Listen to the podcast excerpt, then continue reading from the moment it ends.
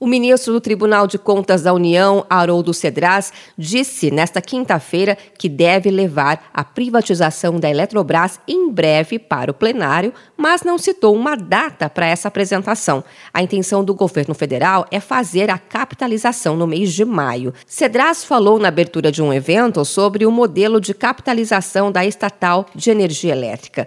A proposta prevê a privatização da Eletrobras pela oferta de ações. A ideia é reduzir para 45% a participação votante da União, perdendo assim o controle da empresa, mas mantendo o golden share, ou seja, o veto para decisões estratégicas. O ministro da Economia, Paulo Guedes, elogiou o trabalho do Tribunal de Contas da União na avaliação do modelo de privatização da Eletrobras, mas cobrou a corte ao alertar que o futuro da energia brasileira está em jogo e conflitos como a guerra no leste europeu exigem que o país acelere acelere seu processo de modernização no setor elétrico. Paulo Guedes disse que o processo vai acelerar a transição energética e apontou outros benefícios. Desses 100 bilhões mobilizados, nós vamos mobilizar recursos para o reparo das bacias hidrográficas, uh, São Francisco, é? ou seja, desde o início, de onde as águas começam, até o final, que é o consumidor com essa modicidade tarifária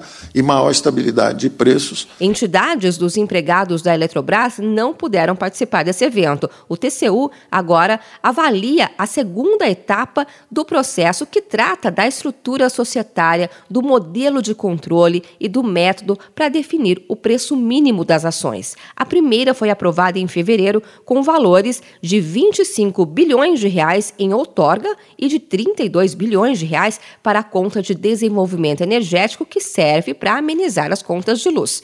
A área técnica da instituição encaminhou a demanda para o Banco Nacional de Desenvolvimento Econômico e Social, o BNDES, um dos responsáveis pela desestatização da empresa, para que o governo federal deixe de ser o principal acionista. O Ministério de Minas e Energia é o outro órgão que participa do processo.